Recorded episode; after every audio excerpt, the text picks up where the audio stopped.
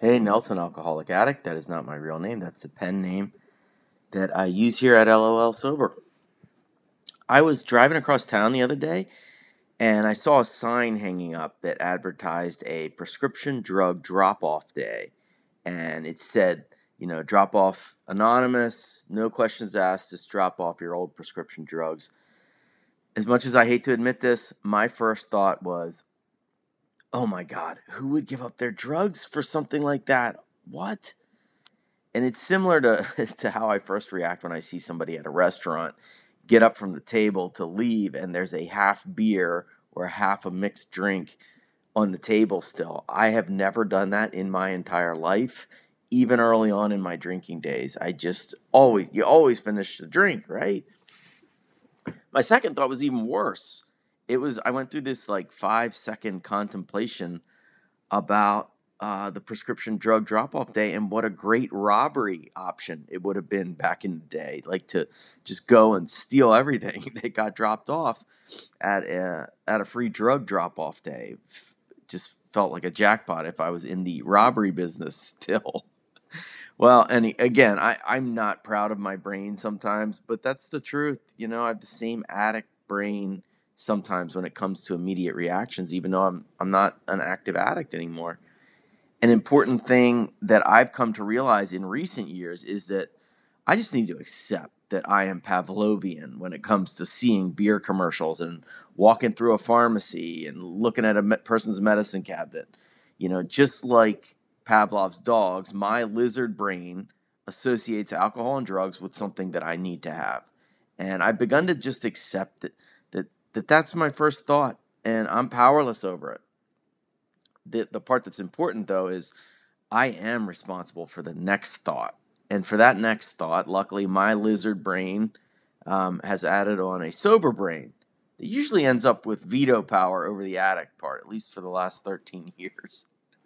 Um, and that day when I saw that sign about the prescription drugs, um, my my sober brain kicked into gear with a lot more productive thoughts than robbing the community prescription drug drop off day. Um, like for example, you know, my brain, t- my my sober brain said that's awesome that we have options for people to safely drop off their prescription drugs, no questions asked. That seems like a great thing. Like you want that. And then another thought was maybe, just maybe, if every town has these maybe one or two people, maybe five people out there, they don't overdose because a bunch of stray prescription drugs were in somebody's medicine cabinet. Maybe an addict never even gets started on pills because their grandparents threw out those prescription drugs. So that's also a good thing about prescription drug drop off day. And last but not least, on the productive brain part of this, I'm so glad I don't have to actually plan out a prescription drug drop off day heist. I'm so glad that I don't have to think like that anymore. I never did anything like that during my active addiction days, but I can't say I never would have. I often hear stories about people who have an opiate addiction and eventually turn toward heroin because it can sometimes be cheaper than opiates, believe it or not. When I hear those things, I have no choice but to nod my head and think, you know, I never did that, but that is a yet Y E T. That is a yet for me because I could totally have seen myself eventually going that way.